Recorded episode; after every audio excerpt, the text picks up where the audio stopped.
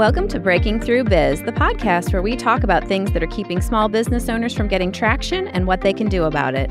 I'm your host, Tabitha Sheaver, and I have with us today my guest, Adrian Bracy. Adrian spent half of her career as senior financial executive in the NFL. She now heads up David Stewart's family office, but what she's most passionate about is empowering women as a business and personal coach, a motivational speaker, and an author. We're going to talk about your book, Halftime Learning to Pivot as a Leader. And I'm so excited to hear about the book process, about what the book is about. And I'm sure that our listeners are really interested in how do they pivot as a leader, especially as they're thinking about their second half. So, how did you come up with this idea for this book? And just tell us about the the premise behind it.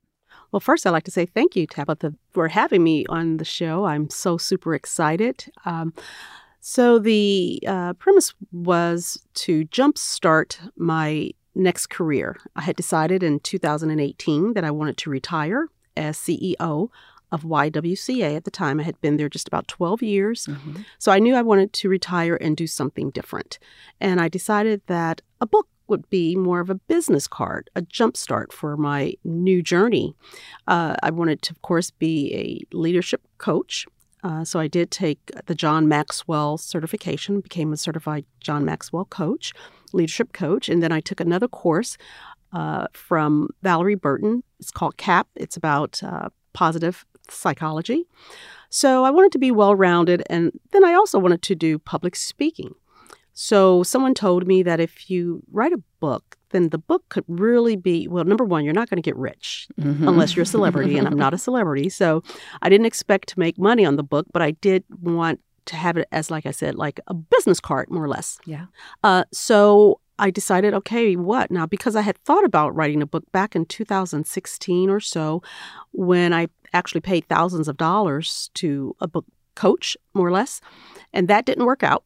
So, two years later, I decided I'm just going to do it. Uh, I had decided to hire my own personal coach, career coach, because I wanted to be her when I retired. Okay. And so, actually, the first meeting, a coaching session, she said, So tell me, what are you planning to do? And I told her I wanted to write a book. Mm-hmm. And she said, Why do you want to write a book? And that reminded me of two years prior uh, maybe a year prior, I was at a 20th celebration for the St. Louis Rams' greatest show on turf, where I had worked for the Rams for 12 years. Um, and Coach Dick Vermeil, I went up to him and I said, So, Coach, I want to write a book. And now this was in 2019, I believe. And he says, Why? Do you know how many leadership books are out there? Mm-hmm. And I said, Oh, so I was so deflated. And I decided I'm not going to do it. So that was my second thinking about this book process. But then in 2020, when I said, okay, I'm definitely going to retire and I definitely want to write a book. So my coach, I told her, and she said, well, tell me, what would you write?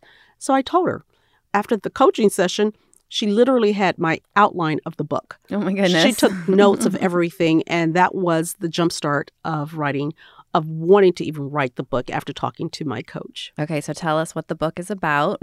What's the big main point that you want everyone to walk away from with the book? So the book is about halftime. I chose, of course, because of my career, 18 years in the NFL. Mm-hmm. And most people think the halftime means the first part of your career and then the second part of your career. But that's not it. So, halftime for me, the premise is really halftime throughout your entire career and life.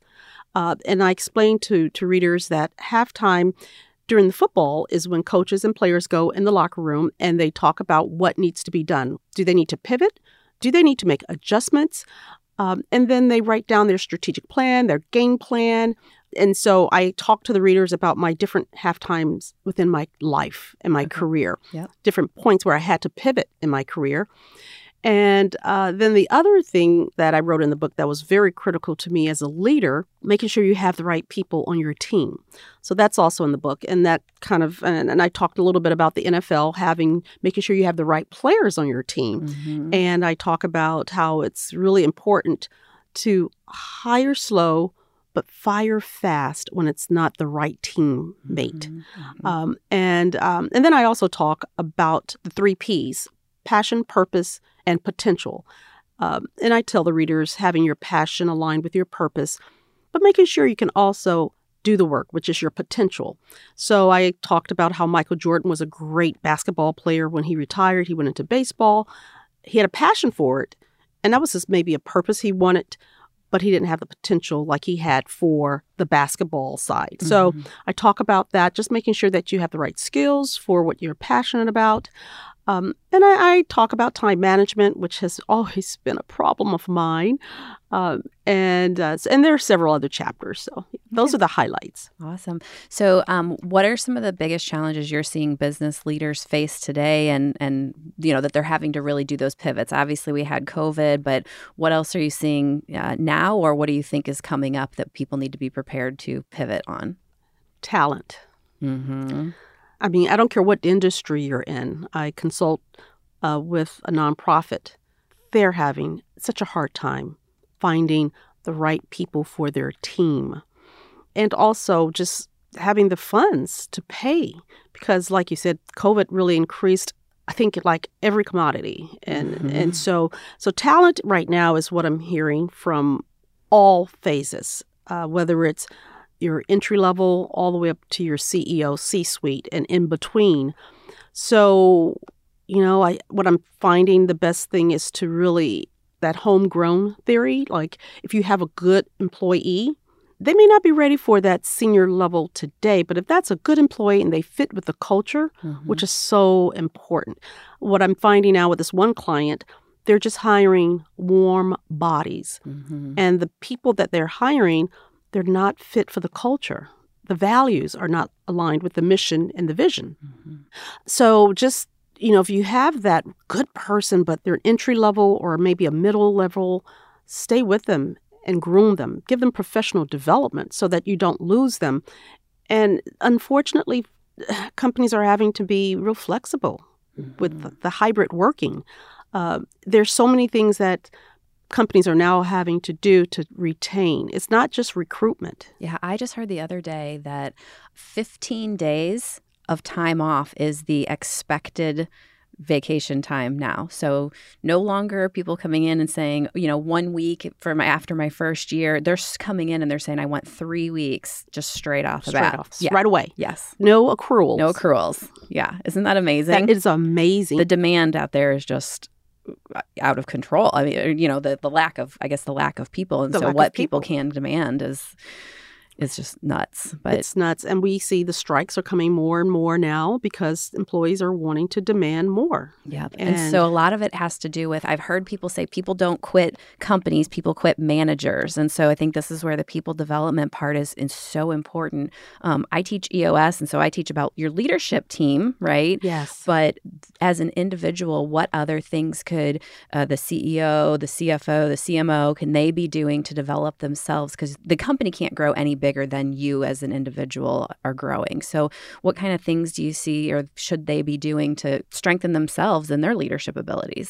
Well, that's a good point. You know, one thing I, I think that helps is being a part of an organization, another professional organization. And I know a lot of times you just don't have time, but being a part of, I don't know, let's say a CEO forum Mm-hmm. or the AICPA or the National Marketing Association, Mm-hmm. I think being a part of those high level, and they should be high level organizations, will, in my opinion, help that C level person because now they have other C level people that's not in their industry or they don't even know, but now they can really network and encourage each other and learn from each other and learn best practices. Like, what are you doing over there? Can you help mm-hmm. me? And and so that has always helped me is networking, but being a part of a professional organization.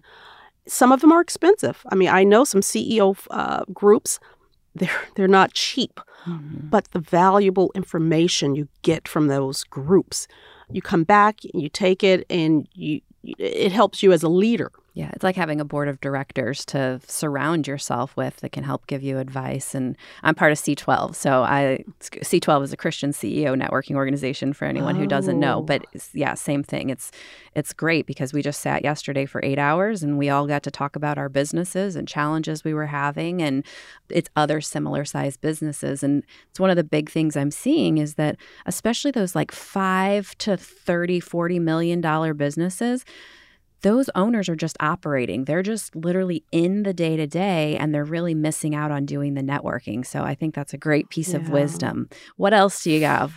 Well, you know, the other thing, uh, taking care of yourself. Mm-hmm. Uh, You know, I, we talked before the show about balance, and you know, and I said that I don't typically even try to get the work life balance. I try to get work life harmony now because harmony is going to be internal for me. It's not really dependent upon the outside, the environment. I'm not probably going to get off the hamster wheel right now. I'm on the wheel and I'm going, I'm going, I'm going, but I have harmony. I Mhm. have my mind, my body, my soul. I'm at peace. And there's nothing like having peace because if with peace, then I could sleep well. And when I sleep well, then I'm a better person. I'm a better leader, a better CEO, a CFO, a CMO. And so that's another advice. We just feel that we've got to take care of everything. We don't get our sleep, we don't exercise, we don't eat right. Then it really affects our personal life, our family life, Yeah, and even our spiritual life. absolutely. So I would say that's another thing that I think is strictly important for C level people, high level type A, is to make sure you have self care. And even if that means talking to someone, you know, uh, a psychologist or whatever, whatever, or a spiritual person, but you do need to get it out. You can't internalize that. Yeah, they say it's lonely at the top, and so you have Oh. to have that network of of peers, and then potentially someone who's a one on one coach for you to work through any any head trash, as I like to call it. I like that. Oh, heck yes. And there's a lot of head trash, a lot of, yeah, noise. Yes, yes, just bombarding. Um, I wasn't going to go here, but I am interested. So tell me what it's like running this family office for David Stewart. How'd you get connected with that, and how does that Hmm. align with your core purpose of empowering women? Ah, that's a good question. So I got connected through a search firm. Okay. So the search firm read that I was retiring. They called me and said, Hey, we heard that you're retiring. We have this family that wants to start a family office. And I thought, oh boy, you know, I really wanted to do my own thing. I wanted to write my book. I was in the middle of writing my book, actually, just about three or four more chapters to go, and had already taken my John Maxwell leadership coach. I was certified. I'm in the middle of taking this other coaching course. And I thought, oh boy. And uh, he said, So what are you going to do after this? And I said, Well, you know what? I still have to pray about it. And he said, Oh, wow. I'm glad you said the word pray because this family office is big in prayer. And I thought, Oh, hmm. Well, I didn't know at the time. So I thought about it and I actually prayed about it. And I called him and I said, Okay, I'm ready to talk. We talked and talked. And they finally told me it was the Stewart family. And I Mhm. thought, Oh my gosh, I love David Stewart and his faith, the faith component. Yes. So uh, went down the road of interviews, interviews, interviews, a couple of months, two months, three months, whatever. And finally, I met with Dave, David Stewart, and I said, um, basically, you know, my passion is inspiring and enhancing the lives of women and girls. Coaching is a part of what I love to do to give back. Mhm. And he said, Well, guess what, Adrian? You'll be doing some coaching here. I promise you'll even coach me. And I Mm. thought, Oh, okay. So because our faith aligned, Mhm. his vision just resonated with me for his business vision. And then the spiritual vision was, oh my gosh. And then the family is just what you see. People are, saying, is he really like that? Yes, he is really a man of God. And so I knew I wanted to be a part of that culture, that Mhm. uh, value system, uh, which is perfectly aligned, what we call, he likes to call it evenly yoked. Yes. So we are evenly yoked. And then I had a chance to talk to him, and I said, You know, I still love to continue to do my coaching because that's my passion and my purpose. And he Mhm. said, Do it. So that's how I bring in and have, that's how I integrate my coaching of empowering women, inspiring and enhancing the lives of women with my day job. So Love it. it's it's a perfect match. It's that harmony that we talked about. It's the integrated um, The whole. the It's- whole. Yeah. it's, the and whole. the thing I'm, I'm taking as I'm listening to you is the power of and. Like what I love about you and your career Mhm. is it's always been I can do this and do that, and I can serve these people and serve that group, and and then it sounds like the binding agent in all of Mhm. that is really the Spirit and the Lord, and that's where your base and your foundation is. So talk to me about your spirituality and how do you integrate that in work life. it's so easy because it's my DNA. And so when, when it's your DNA, it's like breathing. Um, and I don't have to think about breathing. Yes. So that's how I look at it. Um, my clients, my coaching clients, not all of them have that spiritual aspect, but they don't mind me bringing it into my coaching. Yes. Um, and I, of course, do not force anything on anyone, and, and it's working. So they respect my faith. Um, because I do have different uh, nationalities, with, uh, even religious uh, clients, but they respect, and that's the key is having that respect. And mm-hmm. so that's like so important that trust, that respect. So I, it's so easy. Most of my clients, we pray before we go into coaching. Uh, the ones who are not faith based, uh, we meditate. So I bring in meditation. They're meditating, but I'm praying. And they don't know or probably don't even care. Mm-hmm. It's a mm-hmm. matter of just getting them centered yeah. before we go into our coaching. And connected to something bigger connected than themselves. Absolutely. And, and, being calm and having that harmony. Uh, so it's working out perfectly. Um, yeah, it's just divine intervention. What's your faith story? So when did you come to know the Lord? I was 10 years old. Okay. So um, I, I, was born into uh, humble beginnings, and I was actually adopted by a family member at nine. And she and her husband, my cousin, they were my cousins, um, they introduced me to the Lord and they took me to a revival. They adopted me. I went to church with them for a year. After a year, I started to understand the Spirit, the Holy Spirit, and and at ten, it was the revival. It was a Thursday night. It was in June of 1970 and I accepted the Lord then. That's so fantastic. Yeah. So, how did you go from humble beginnings to NFL? Oh boy, yeah. You know, it's so funny. I was uh, on a panel this week, and they, you know, we were just talking, and I said, you know, I went from working in the NFL with deep pockets mm-hmm. to working for nonprofit with hole in the pockets. it's like, where did the money go? So, uh, my, you know, it's my faith, and it's it's networking. I, I actually entered the NFL through networking, as I said, joining these professional organizations. So I joined the National Association of Black Accountants. We call it NABA. It's okay. a professional organization for accountants, Black accountants. And someone in NABA knew the uh, treasurer for the Miami Dolphins. So when they called my colleague for a referral, he referred me. Okay. And so that was my entrance into the NFL for 18 years, and it was through networking. So I went from the Miami Dolphins to the Rams, through the Arizona Cardinals, all because of knowing someone. And so that's why I said it's really important to um, not just the CEO, but even the middle level staff to join an organization. And, you know, I stayed humble. I stayed within my means. Even when I started to make more money, I didn't spend more money. Mm-hmm. And so I was able to uh, retire, you know, at 61 because of that. Um, knowing my humble beginnings uh, helped me to stay grounded. Yeah. Yeah. And so now you're in your second half and you're coaching and you're loving it. Um, what is the ideal fit for you? If somebody wanted to have Adrian Bracy, what would they be looking for?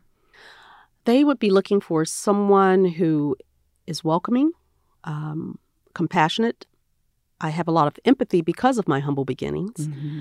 I feel like I have a gift of just discernment. Mm. And so just being able to help people even without sometime giving them advice because that's what coaching is. It's not giving advice, it's re- it's not even consulting, it's bringing what is in you out of you. Mm. So being able to do that uh, I think is a gift and someone who they can trust. That's good.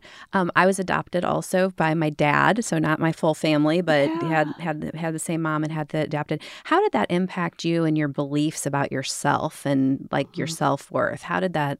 Hmm. That's a very good question. It, it was tough for me because I felt, and even in between the adoption, at five years into the adoption, my cousin ended up taking me back not back because I had never stayed with my father and his mom. So I was born. My mom had a mental breakdown, a nervous breakdown when I was born. So she took me to an aunt and uncle who had kids, and one of the kids adopted me. Mm. So I never lived with my. She was my mom was uh, admitted to the mental hospital when I was born, and she dropped me on the porch of my uncle mm. and my aunt, and then their son married, and then his wife fell in love with me. Then at 15, five years into the adoption, she then took me to live with my father and his mother, which was a triangle. And dealing with that and processing that. And at first I thought, wow, I guess they just don't love me. But it was because of the fight that she had with my grandmother. And she thought, you know what? It's all financial. You want her for the money. Here, take her. So I didn't realize all of this until I was older. Till my adopted mom said, do you ever feel bad that I took you to live with your grandmother? And I said, No. You know, at the time, I really processed it like this must be God's plan because I was in the Lord at the time at 15. Mm-hmm. I had given my life to the Lord at 10. So I figured it must be God's plan. And it was. It was totally mm-hmm. God's plan. I would not be where I am today without that struggle.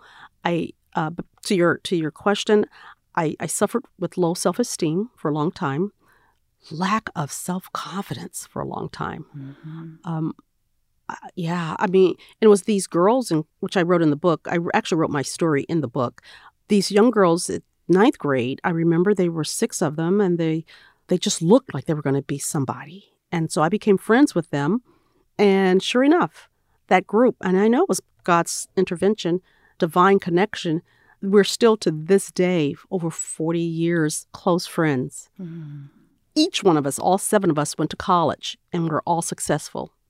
So I don't know what would have happened if all of that didn't happen. Yeah. Uh, but it took years for me to build my. I actually went to therapy about it. Yes. Yeah, not feeling good enough. Yep.